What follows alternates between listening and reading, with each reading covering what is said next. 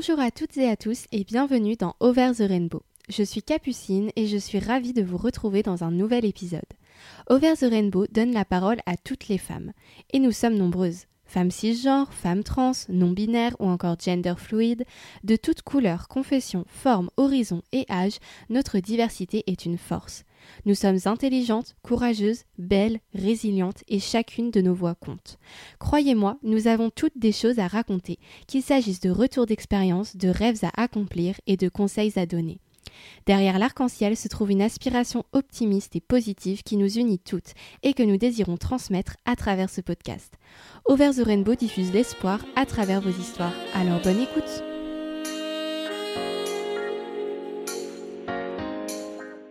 Aujourd'hui, nous parlerons donc féminisme et militantisme puisque notre sujet est le suivant. Je suis une militante féministe engagée. Et pour mener à bien cet épisode, je suis ravie d'accueillir notre invitée du jour, Anna. Bonjour Anna. Bonjour. Comment vas-tu? Bien et toi? Ça va, merci. Avant toute chose, je tenais à te remercier d'avoir accepté de témoigner aujourd'hui dans Over the Rainbow. Je sais que tu es très prise entre tes études et ton engagement militant, alors c'est très gentil de ta part d'avoir pris du temps pour venir te raconter un peu. Merci beaucoup. Merci à toi de m'avoir choisi. Mais pas de souci. Alors, je vais commencer par te poser plusieurs questions pour te guider lors de ton témoignage. Certaines ont notamment été posées par des abonnés. D'ailleurs, si vous souhaitez vous aussi poser vos questions à nos invités, rendez-vous sur Instagram où je demande chaque fois votre participation. Alors, pour commencer, peux-tu nous parler un petit peu de toi? Alors, euh, je m'appelle Anna, j'ai 18 ans et je fais des études de droit en troisième année. Et à côté de ça, euh, je milite vraiment à temps plein, tous les jours, sans aucune pause. D'accord. Alors, donc, tu étudies, le droit, comme tu nous as dit. Pourquoi est-ce que tu as choisi de faire ces études-là? Alors, au début, c'était vraiment le hasard. j'étais censée aller dans une autre école privée où j'étais normalement acceptée, mais cette école n'était pas sur Parcoursup. Mmh du coup, à la base, j'avais pas de choix mis sur Parcoursup, mais mes professeurs m'ont incité quand même à en mettre un seul, au moins un seul, et j'ai mis juste la fac de droit à Nantes. J'ai plus tard reçu un refus dans l'école euh, privée. Du coup, je me suis rabattue sur le choix de Parcoursup, qui a été heureusement accepté très vite. Sinon, euh, j'aurais rien eu pour les études supérieures. Ouais, bah oui, c'est sûr. Surtout que du coup, tu es en troisième année, mais euh, t'as que 18 ans. Du coup, tu as sauté une classe? Euh, Ouais, on est sauté une. D'accord, ok. Et euh, est-ce que tu sais ce que tu aimerais faire plus tard? Enfin, du coup, tu as choisi le droit euh, un peu par dépit par rapport à l'autre école ou c'était quand même un secteur qui te plaisait? Bah, c'était quand même quelque chose qui me plaisait, mais en fait, au départ, j'avais peur de pas réussir dans le droit. C'est pour ça que j'avais pris un, BTS avant.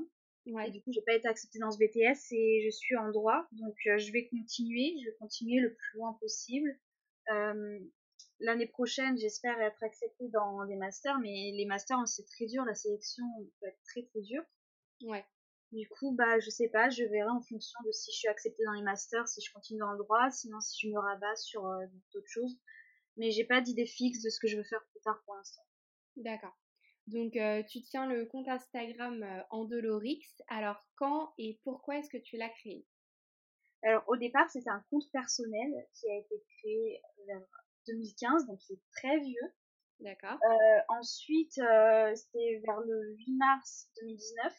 Je l'ai transformé en un peu euh, un compte militant, mais c'était que des petites stories. Et mhm. c'est vraiment au début de cette année, en mai, que j'ai commencé à faire un grand ménage, effacer les, les, photos perso, la plupart des photos perso, et faire des posts vraiment militants. D'accord. Et pourquoi est-ce que tu as choisi ce nom, du coup, euh, Andolorix Au départ, euh, c'était un peu en référence à Harry Potter. En fait, je voulais prendre à la base le nom Andoloris, qui est le, un des trois sorts interdits dans Harry Potter.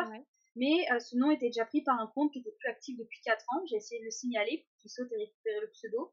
Mais ça marchait pas. Alors j'ai personnalisé Andoloris en mettant X à la fin. Puis après, je me, suis un peu approprié. C'est devenu ma signature. Les gens dans la rue m'appellent Andolorix aussi. Et ça s'est totalement détaché de l'univers transphobe de J. Caroline. D'accord.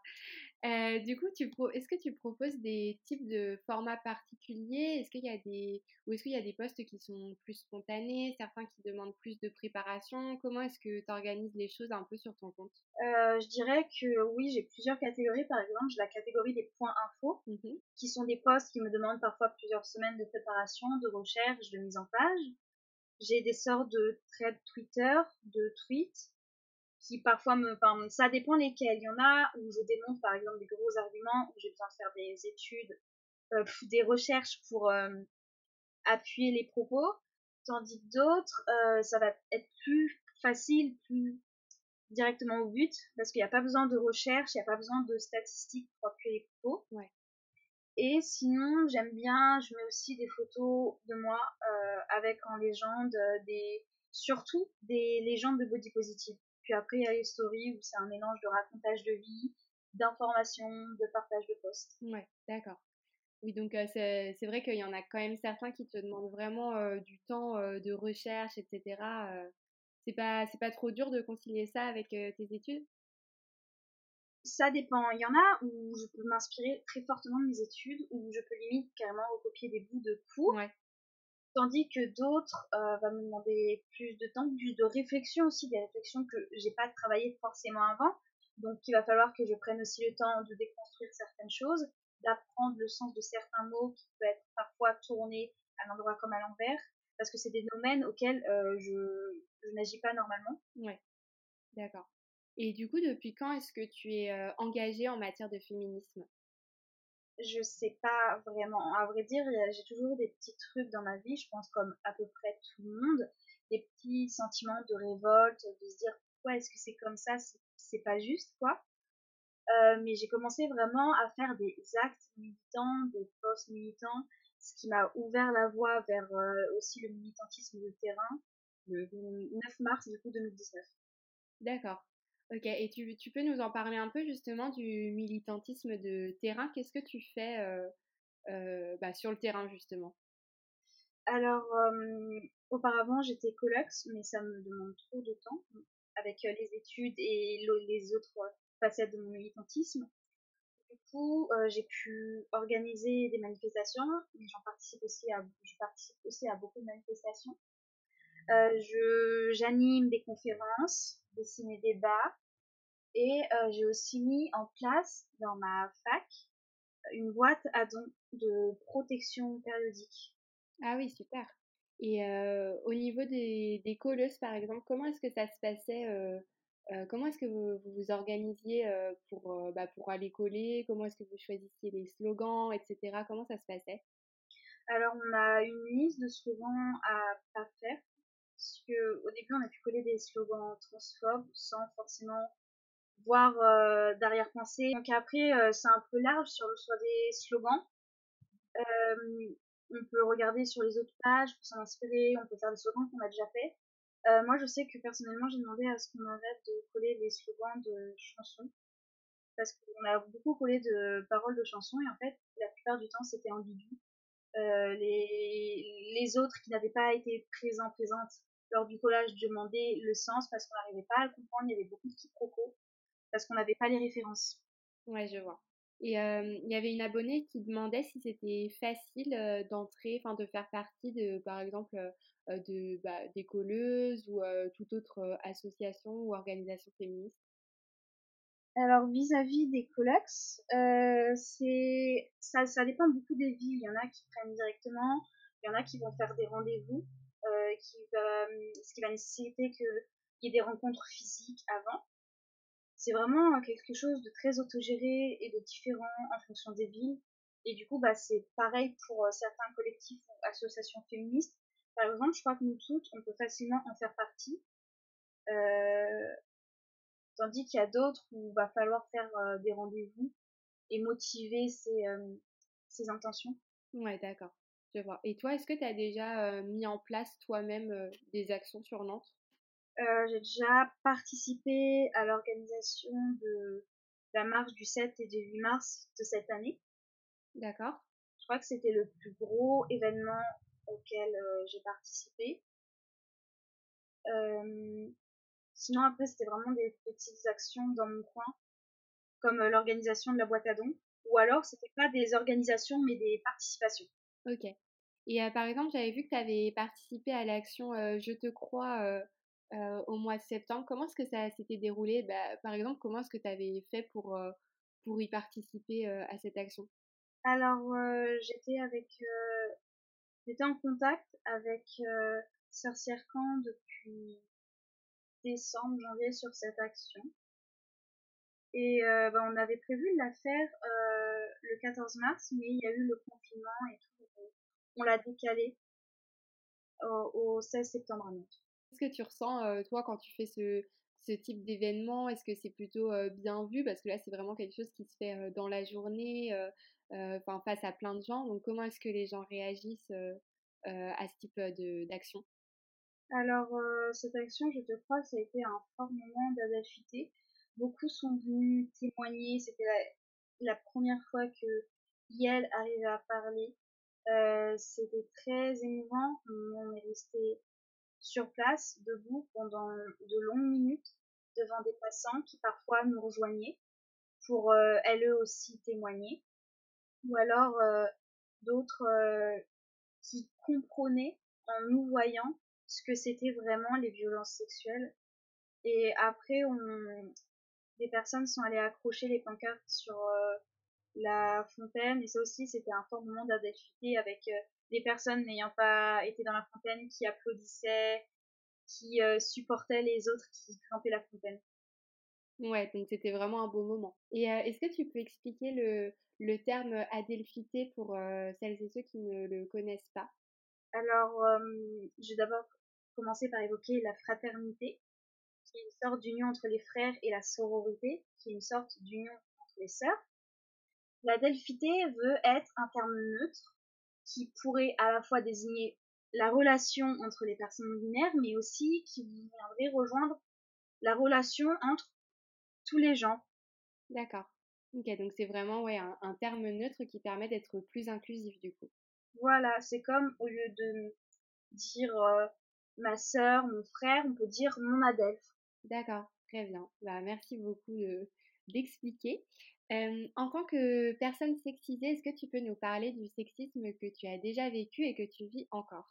Euh, bah, C'est quelque chose qui est omniprésent, quelque chose qui était déjà là, euh, je pense, même enfant. Je veux dire, il y a des études qui montrent que les personnes assignées comme des petites filles à l'école occupent beaucoup moins de place, se mettent en retraite, tandis que les personnes assignées comme petits garçons à l'école, eux, vont occuper quasiment toute la cour de récréation. Et ça, quand j'ai lu cette étude, bah, j'ai constaté que c'est le résumé de toute mon enfance et de quasiment mon collège.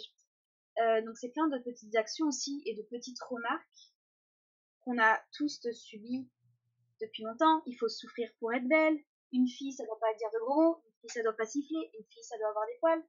Euh, c'est tous ces rôles genrés qui nous rapportent à cette figure de femmes, alors que parfois nous ne sommes pas des femmes, nous sommes des personnes binaires, nous sommes des personnes perçues comme femmes par la société. Donc on nous rapporte à cette idée d'une femme qui doit être douce, qui doit prendre soin d'elle et soin des autres.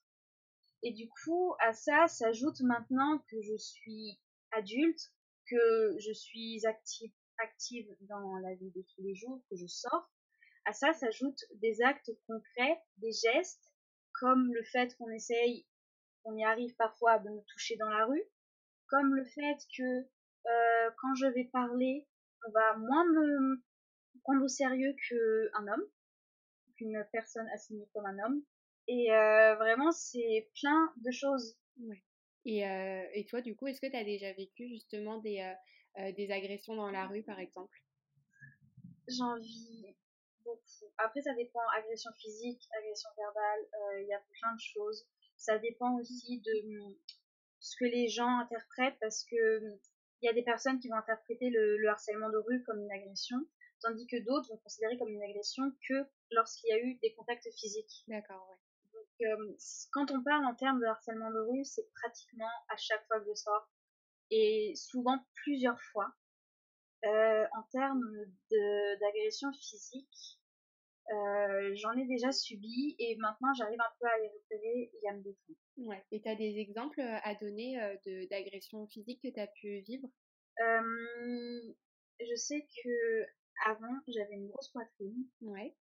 Et euh, les gens, quand j'étais dans la rue, j'étais habituée à ce qu'on me regarde, à ce qu'on me fixe, à ce qu'on me pointe du doigt. Ouais. Mais euh, c'est déjà arrivé qu'on la touche pour savoir si elle était vraie. Euh, je sais que j'ai déjà subi, alors plusieurs agressions sexuelles. Donc euh, j'ai déjà subi une agression sexuelle dans un bus en rentrant des cours une fois. D'accord. Et euh, du coup, avec cette même personne, un an plus tard, elle a réessayé de me faire une agression sexuelle en ayant totalement oublié mon visage, qui j'étais, qu'elle m'avait déjà fait ça et que du coup je connaissais sa technique. Ouais. Et récemment, il y a quelqu'un qui a essayé de soulever ma jupe. Mais je l'ai frappé dans la rue très fort devant tout le monde. Ouais, et, euh, et justement, tu nous dis euh, devant tout le monde, etc. Euh, Est-ce que les gens réagissent quand, enfin, quand tu as été confronté à des agressions sexuelles C'était quoi les réactions des gens autour de toi? Ça dépend. Il y en a qui pichent pas forcément. Je sais que quand j'ai été touchée dans le bus, il y avait personne. Enfin, s'il y avait un gars à côté, je suis venue me mettre à côté de lui, à pleurer, il a, il a rien compris. quand il a réessayé, un an plus tard, j'ai crié. Il y avait des gens dans le bus, des gens qui ont vu ça alors que j'ai clairement dit euh, écarte tes mains de mes cuisses. Mmh. Et les gens n'ont pas réagi. Ouais. Euh, quand j'ai tapé euh, le mec la semaine dernière, c'était très fort, très soudain, et même là, les gens n'ont pas forcément réagi. Les gens ont pu se retourner pour regarder, mais elles n'ont pas forcément, ne sont pas forcément venus vers moi me demander si ça allait, ou ne sont pas allés vers lui pour dire mais qu'est-ce que t'as foutu mec, pourquoi t'as fait ça? Et toi justement, tu penses que c'est quoi la bonne façon de réagir? Enfin, quel conseil tu donnerais à quelqu'un qui voit une personne se faire agresser? Qu'est-ce que tu penses qu'il faut faire? Ah, Je pensais que tu parlais en termes de personne qui est en train d'être agressée. Je leur dirais de ne pas se foutre la pression, c'est pas grave si tu n'as pas agi. C'est un mécanisme tout à fait normal qui s'appelle la sidération psychique. C'est hormonal, c'est corporel, on n'y peut rien. Donc vraiment, faut pas culpabiliser de, de pas avoir réagi. Tandis que les autres qui ne vivent pas l'agression mais qui la voient, et vous réagissez. Vous, vous vivez pas ça, vous n'êtes pas bloqué sur place. Euh, je comprends que ça puisse faire peur et qu'on peut se dire, euh, je sais pas ce que je dois faire.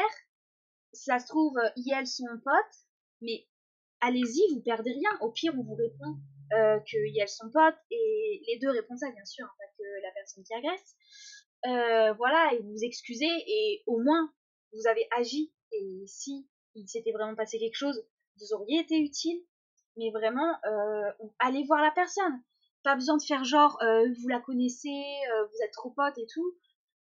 Vous pouvez aller directement dans le tas et foutre la honte à l'agresseur pour qu'il soit affiché devant tout le monde. Ouais, c'est ça, faut, faut oser parce que les agresseurs n'ont pas honte, donc faut aussi prendre, prendre la place. Et au niveau de ton militantisme, comment est-ce qu'il est vu autour de toi, que ce soit au niveau de ta famille, tes proches, ton couple, plus largement au niveau de tes abonnés Insta Comment est-ce que tu penses que, que c'est vu? Alors ça dépend vraiment de tous les cercles. J'ai perdu beaucoup d'amis qui me trouvaient trop féministe. Et puis je me rends compte que bah, c'est pas plus mal, ça fait le ménage. Ouais. au niveau de ma famille, c'est très... comment dire? Les avis sont divergents. D'un côté, elles sont fières de ce que je peux faire, de ce que je leur apporte, mais d'un autre côté, elles veulent pas forcément m'entendre parler, trouvent que je suis trop extrémiste, trop dans ceci et dans cela. D'accord. Euh, sinon, maintenant, au niveau de mes proches actuellement, disons qu'avec le militantisme, j'ai rencontré énormément de personnes, d'adeptes, euh, vraiment génialissimes, et avec qui je traîne euh, constamment. Donc c'est devenu auparavant, c'était des, on va dire, compagnons de lutte. Maintenant, c'est vraiment devenu des amis. Ouais. Euh, et sinon, au niveau de mes abonnés, bah, disons que mes abonnés sont militants. J'ai parfois quelques abonnés qui s'abonnent pour euh, commenter de la merde, parce qu'en fait, pour commenter sur mon profil, il faut être abonné à moi. Ça évite euh, les raids des gens qui sont pas abonnés et qui veulent t'insulter. Mm. Du coup, parfois, j'ai des fachos infiltrés dès que je repère, je bloque, mais vraiment 98% de mes abonnés euh, sont engagés, militants, veulent se déconstruire. Ouais. Et tu as déjà été confronté euh, justement à des personnes qui te harcèlent euh, en ligne? Beaucoup dès le début, alors que j'étais pas active. Quand j'ai commencé juste les stories occasionnelles, ça a déjà commencé. Euh, plein de gens s'étaient mis d'accord, je sais pas comment, pour m'appeler cachalot. J'ai déjà reçu des menaces de mort, alors euh, trigger warning, violence, parce que je vais décrire un peu le message. Euh, on me disait crève dans ta chiasse, sale féministe de merde, et j'avais plein de d'insultes comme ça. À un moment, ça s'est calmé parce que j'étais en vacances, donc j'ai lâché mon téléphone. Et euh, depuis quelques temps, surtout avec le confinement, ça a encore plus repris parce qu'avec le confinement, beaucoup de gens se sont rabattus sur Internet. Et donc, euh, ça m'a rapporté euh, une plus grosse communauté, des gens qui voulaient de plus en plus se déconstruire, mais ça m'a aussi rapporté euh, beaucoup de gens qui s'ennuyaient et qui voulaient juste insulter. Ouais. Et du coup, j'ai fait l'objet de plusieurs petits raids, on va dire, pas des, des énormes comme d'autres militants, militantes ont pu subir, euh, mais j'avais parfois en un soir des, des, petites actions coordonnées de maximum une dizaine de personnes. Euh, donc il me semble que tu es en couple euh, avec un garçon. Euh, comment est-ce que ça se, comment est-ce que lui il vit le, ton militantisme, etc. Est-ce que, est-ce que ça l'affecte personnellement ou pas? Si par affecté, c'est un sens négatif, absolument pas. grâce à ça, en fait, on a évolué tous les deux.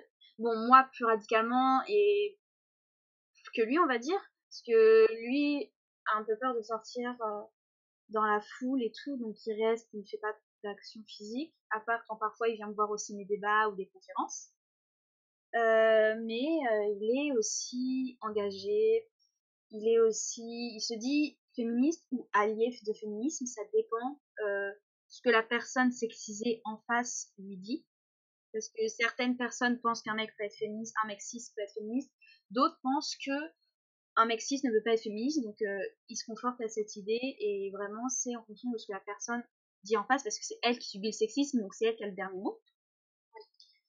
Euh, et vraiment ça l'a aidé lui aussi à euh, devenir on va dire une, une meilleure personne, à combattre lui aussi les discriminations. Il a arrêté d'avoir des comportements qu'on aurait pu qualifier de sexistes, voire homophobes. Ouais. Et euh, bah, j'ai pas vraiment besoin de l'éduquer maintenant, on va dire, parce que il le fait un peu lui-même. Et il comprend maintenant les, les trucs, il a plus besoin, on n'a plus besoin de lui expliquer, de le prendre par la main, de lui expliquer chaque terme, parce que il arrive à comprendre et à être autonome sur euh, cette éducation. Euh, du coup, tu nous, tu nous parlais du fait que certaines féministes euh, acceptent euh, que les hommes se disent féministes alors que d'autres préfèrent qu'on utilise le terme allié. Euh, toi, c'est quoi ton opinion euh, là-dessus? J'en ai pas vraiment. J'entends les arguments de chacun d'un côté. Ouais. je comprends, j'assimile, je suis d'accord, mais j'ai pas d'avis non plus. mon combat est pas tourné vraiment sur cette question. Oui, toi, ça te, ça te dérange pas si un homme te dit je suis féministe, tu vas pas forcément y voir de problème. Voilà, du moment qu'il écoute quand on lui dit qu'un homme cis ne peut être qu'allié, oui, mm, bah ça me va. D'accord, très bien. Alors, pourquoi est-ce que tu as choisi euh, de te concentrer principalement sur Instagram plutôt que sur une autre, sur une autre plateforme pardon? Alors, euh, parce que vraiment, Instagram a été euh, un réseau que j'ai facilement su maîtriser. Ensuite, parce que euh, j'ai essayé sur YouTube, ça m'a pas forcément plu. Twitter est très violent et puis on peut pas mettre beaucoup de, de caractères. La restriction est la restriction est beaucoup nous limite beaucoup dans nos dans nos explications. Et Facebook, euh, vraiment, qui est encore sur Facebook Bah oui, c'est vrai que Facebook, il y a plus grand monde, donc euh, ouais. Ok. Et euh, j'ai vu que tu te définissais comme queer. Est-ce que tu peux expliquer à nos auditrices et à nos auditeurs ce que cela signifie? Alors, queer, ça peut être une personne qui n'est pas cisgenre. Donc, cisgenre, c'est se conforter dans le genre qui nous a été donné à la naissance. Euh, ça peut aussi être une personne qui n'est pas hétéro. Mais ça peut aussi être, du coup, une personne qui n'est ni cis, ni hétéro. Donc, c'est vraiment quelqu'un qui fait partie de la communauté LGBTQ+. Et ça permet aussi, le terme queer, d'avoir un terme qui nous rattache à la communauté LGBTQ+, sans pour autant préciser. Par exemple, au niveau des orientations, au niveau des orientations sexuelles, il euh, y a plein de choses et on peut utiliser le terme queer sexuel. pareil, au niveau du genre, on peut utiliser queer gender. Il y a vraiment, ça permet de, de se dire que nous ne sommes pas cis, nous ne sommes pas hétéros, sans pour autant chercher un terme, un autre terme très précis qui nous conviendrait. D'accord, je vois. Et euh, toi, tu, tu, préfères utiliser le terme personne sexisée.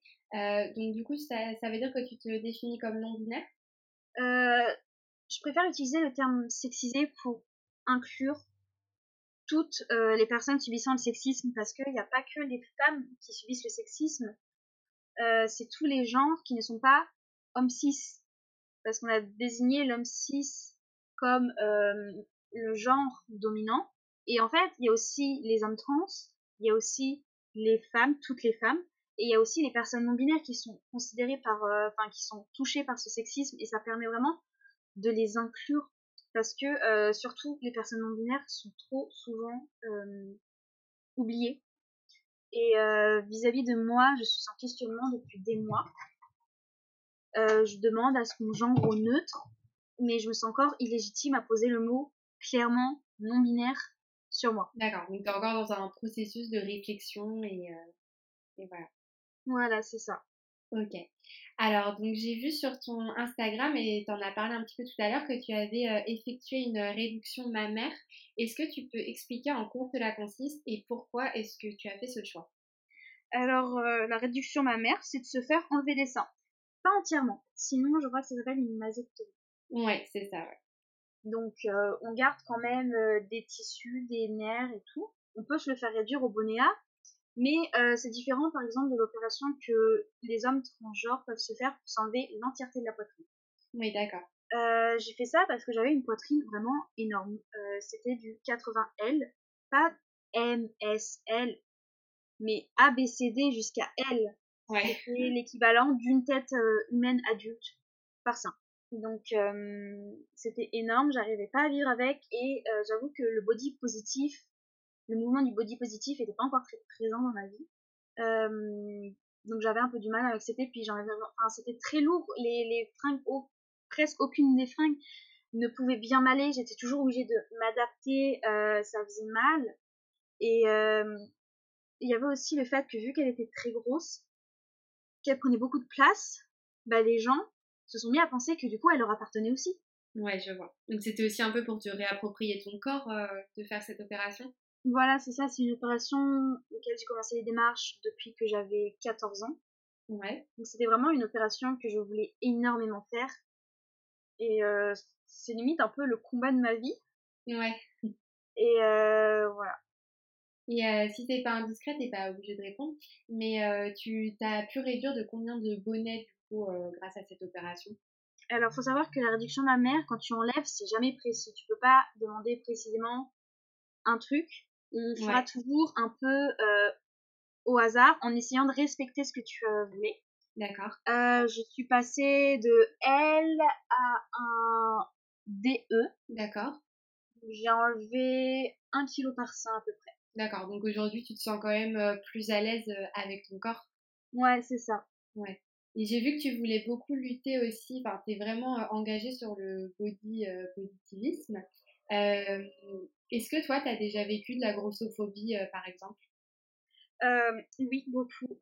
depuis vraiment longtemps, par exemple, bah, dans les menaces et les insultes que je reçois sur Internet, ça revenait énormément. Quand une personne est pas d'accord avec moi, ça se rapporte à mon poids. Après, on a, je pense, pour beaucoup, euh, beaucoup de nous qui faisons plus du 38, eu les fameux tu devrais perdre 5 kilos, tu devrais te mettre à faire du sport, euh, et plein de choses comme ça. C'est toute cette, cette stigmatisation qui, enfin, la grossophobie, ouais, c'est un ensemble de stigmatisation, de préjugés, comme le fait qu'on pense que manger c'est que ça qui nous fait devenir gros, alors qu'il y a énormément de choses qui nous font devenir grosses. Euh, c'est aussi le cliché que gros, c'est mauvaise santé, gros, c'est flemmard, gros, c'est quelqu'un qui prend pas soin de lui. Et euh, du coup, oui, on a déjà fait euh, plein de remarques comme ça. Je pense que la, une des seules grossophobies que j'ai pas vécues, c'est la grossophobie médicale. Ouais, d'accord. Et, et du coup, est-ce que tu as des, des façons de, de, de, te réapproprier ton corps, par exemple en faisant des photos, des choses comme ça? Qu'est-ce que, qu'est-ce que ça t'apporte? Alors, j'avoue que mon compte m'a beaucoup aidé. Euh, j'ai fait, on va dire, évoluer mes abonnés dans leur rapport à leur corps, mais elles m'ont fait aussi évoluer moi dans mon rapport à mon corps. Euh, le fait de savoir que en me montrant, j'allais pas être jugée, que en me montrant, j'allais aider d'autres personnes à s'aimer, et bah ça m'aidait moi aussi. Euh, je pense que le rapport avec son corps doit commencer à être clean par nous-mêmes, enfin, à l'intérieur de nous-mêmes. Les gens parleront toujours, quoi qu'il se passe, ils parleront, ils critiqueront. Il faut vraiment qu'on commence par soi-même, par s'aimer soi-même. Et euh, quand on aura construit cette carapace, cette barrière autour de nous, et eh ben on sera prêt prête à tout affronter. Parce que de toute façon, les gens auront toujours, euh, penseront toujours qu'elles ont leur mot à dire. Et toi, aujourd'hui, du coup, tu, tu, te sens bien avec ton corps? Tu, tu l'acceptes euh, Il y a des hauts, il y a des bas. Le body positif, c'est aussi de se dire que c'est pas grave parfois de pas s'aimer. Faut pas culpabiliser, même si tu milites en faveur du body positif, c'est pas grave si parfois toi tu ne t'aimes pas. C'est vraiment une démarche super bienveillante de pas de culpabilisation. Euh, du coup, oui, il y a des fois où je m'aime pas vraiment. Des fois où ma grossophobie intériorisée envers moi-même euh, reprend le dessus. Mais euh, le fait que, enfin, il y a des choses chez moi que j'aime beaucoup, mes yeux, mes cheveux, mon visage, mes tatouages. Euh, parfois, je me focalise plus dessus et ça m'aide. ce que je fais en ce moment, c'est que je me fais plein de tatouages et ça m'aide vraiment à me réapproprier mon corps et c'est vraiment quelque chose que je recommande pas juste de faire des tatouages, mais vraiment de se réapproprier son corps. D'accord. Et selon toi, quelle est ta définition du féminisme? Alors, ma définition féministe, elle est très large et inclusive. J'en ai marre d'entendre les gens qui définissent le féminisme par l'égalité homme-femme. Parce que il n'y a pas que les hommes et les femmes. pour moi, le féminisme veut lutter contre le sexisme, qui je trouve porte pas très bien son nom parce que c'est le sexe, mais le, sexisme maintenant on le définit plus comme une inégalité entre les gens. Et du coup, le féminisme viendrait lutter contre cette inégalité entre les genres, en demandant à la fois l'égalité, mais aussi l'équité. Parce que euh, ça prend en compte qu'on n'a pas tous les mêmes besoins. Par exemple, demander des salaires égaux, ça relèverait de l'égalité entre les genres. Mais demander, euh, par exemple, le remboursement des protections périodiques, ça, ça reviendrait plus de l'équité, parce que pas tout le monde a besoin de, de ce remboursement, parce que pas tout le monde a besoin des protections périodiques. C'est vraiment un mélange des deux, l'un ne va pas sans l'autre. Ok, bah merci, c'est très intéressant. Et quel conseil tu donnerais à un homme euh, qui veut soutenir, bah, du coup je précise à un homme cisgenre, qui veut soutenir euh, la lutte féministe?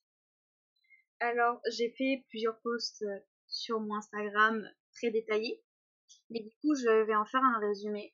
Surtout, écoutez les concernés. Il n'y a pas plus primordial que ça, parce que les concernés sont vraiment très éloignés, on les prend pas au sérieux, et donc vraiment, un homme cis, s'il veut euh, s'impliquer dans le féminisme, devrait commencer par écouter les alliés. C'est-à-dire, du coup, ça engendre le fait de comprendre et de se remettre en question. Quand on te dit que ce que tu viens de dire est sexiste, en tant que personne sexisée, tu ne débats pas, tu dis oui, et tu changes ça. C'est tout, il n'y a rien à débattre en tant que toi, personne non sexisée, quand on te dit que quelque chose est sexiste, en tant que personne sexisée. Ça l'est. Et euh, donc c'est aussi le choix de respecter la mixité choisie, qui est parfois euh, demandée. Donc ça fait aussi partie d'écouter les concernés. Et je leur demanderai aussi de pas faire peser une énorme charge mentale militante sur euh, les, les épaules des militants militantes. Parce que sous couvert de oui, moi je veux me déconstruire, il y a des maxis qui pensent que on leur doit tout. et qui nous demandent personnellement énormément d'énergie alors que ces hommes pourraient aller s'instruire tout seuls parce qu'il y a énormément de ressources trouvables très facilement. Donc c'est ça aussi, être autonome et aller chercher par soi-même euh, les choses sans toujours faire peser ça sur les épaules d'une personne qui lutte. D'accord. Et dans quel sens tu penses que la société doit évoluer aujourd'hui? Mmh, Plein de choses. Il y a plein de discriminations. Il n'y a pas que le sexisme. Il faut vraiment qu'on arrête de hiérarchiser, on va dire, euh, certains groupes sociaux, culturels, euh, raciaux ou genrés par rapport à d'autres. Oui, c'est déjà bien. Euh, du coup, tu as plus de 7000 abonnés sur Instagram. Comment est-ce que tu es arrivé à rassembler autant de personnes et est-ce que parfois tu trouves ça difficile à, gérer? Alors, au début, c'était vraiment mes amis. Euh, après, ça, ça a monté d'un coup quand j'ai fait euh, ma story, ma première story militante, qu'on peut désormais retrouver en vidéo YouTube. puis ça a stagné puis un an après, quand j'ai commencé euh, le militantisme vraiment dur sur mon compte, vraiment pur, et avec le confinement, c'est là où ça m'a ramené des milliers d'abonnés d'un Ouais, je vois. Et t'as as eu des, des, repartages, par exemple, de gros comptes euh, féministes ou des choses comme ça? Euh, Ça dépend. J'avoue que je regarde pas beaucoup parce que j'ai pas forcément le temps de, tout scruter, mais je sais que il y a des gros comptes qui sont abonnés à moi. J'ai vu que Louane, la chanteuse, était abonnée à moi parce qu'elle m'a envoyé un message. Et sinon, j'avais même pas vu qu'elle s'était abonnée à moi. Je crois que c'est vraiment le plus gros compte qui est abonné à moi. Elle est certifiée et tout. Elle a plus d'un million d'abonnés.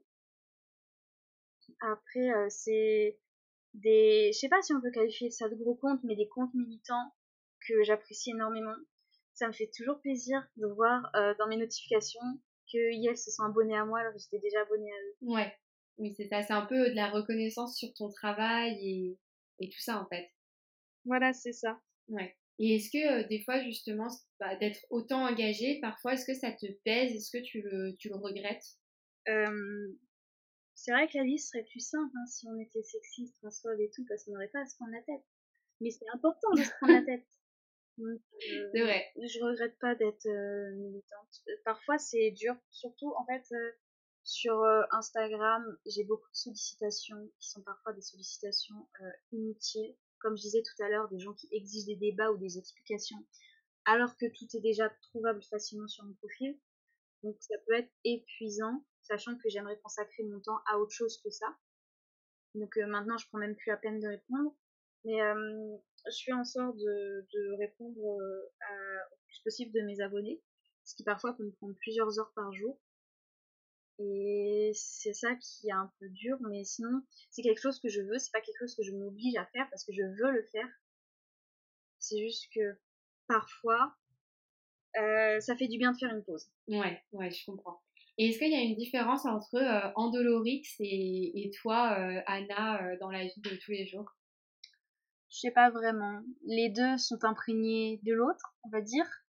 Euh, on va dire quand je suis Anna derrière mon compte, bah, je vois mes amis, je raconte mes histoires personnelles.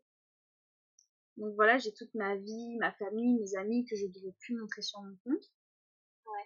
Mais euh, du coup, c'est pas pour autant que Andolorix n'est pas là. Je continue toujours à militer. Euh, j'ai toujours mes idées féministes et militantistes. je sais pas si ça se dit. Ok. Euh, est-ce que tu as des projets pour l'avenir? Quelle sorte d'avenir Avenir militantisme Avenir personnel? D'une manière générale, qu'est-ce que tu... quels sont tes projets euh, à venir? Réussir mon année. Ouais. Après, je sais pas, j'ai prévu d'écrire plein de choses, de faire plein de shoots. Mmh euh, j'ai une sorte de sponsorisation à faire bientôt sur Insta. D'accord. Et après, j'avoue que avec tout ce qui se passe, la pandémie, le confinement, et, enfin, j'arrive pas à avoir à me projeter très loin, vu que tout est incertain. C'est vrai, c'est vrai que c'est pas une période très agréable, c'est sûr et certain. Est-ce que tu as des, modèles euh, qui t'inspirent euh, dans la vie de tous les jours euh, bah, Ça peut être des comptes que tu suis ou des personnalités publiques ou même privées? Mes copains, vraiment. m'inspire dans la vie de tous les jours. Sinon, oui, il y a des comptes Instagram que, que je regarde régulièrement, avec qui je suis abonnée, avec qui ça m'arrive aussi régulièrement de parler.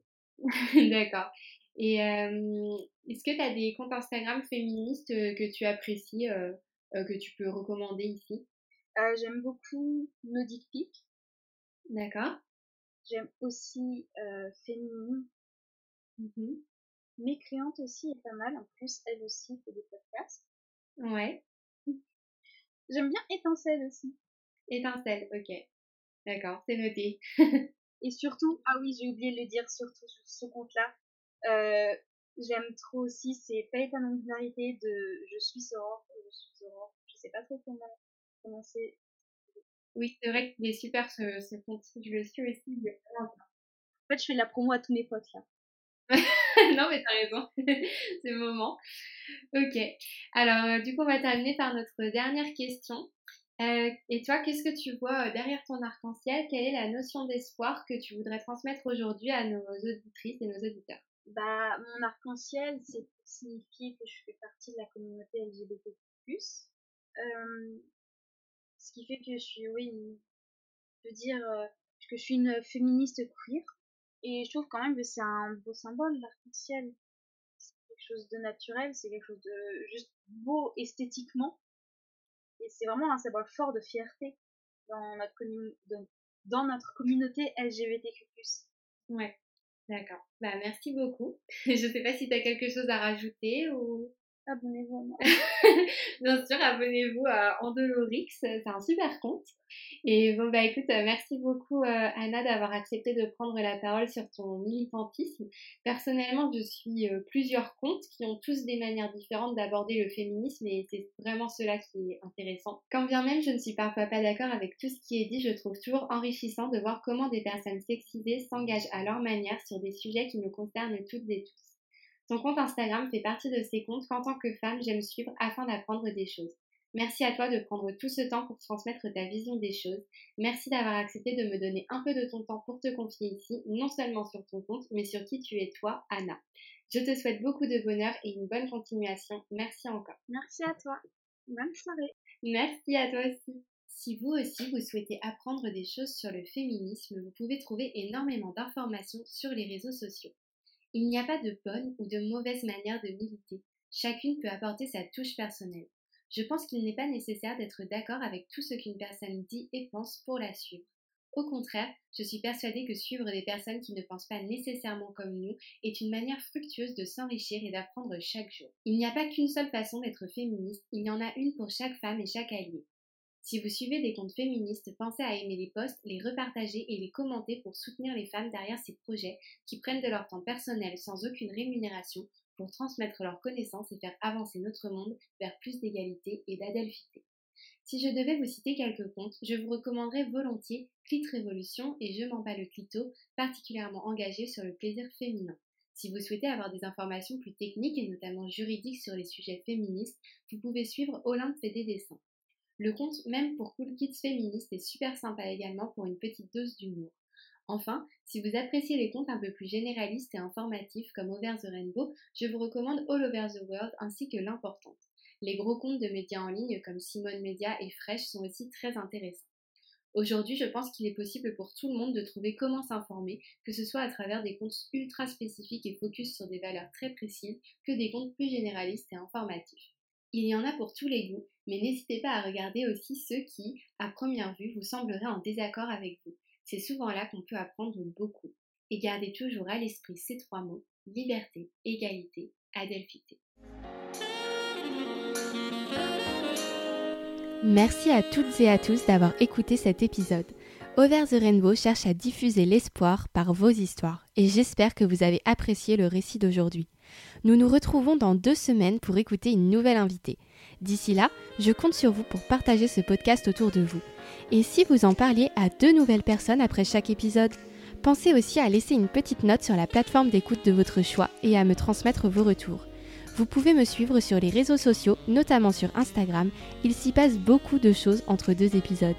Et n'oubliez pas, le monde est toujours plus beau si l'on voit Over the Rainbow.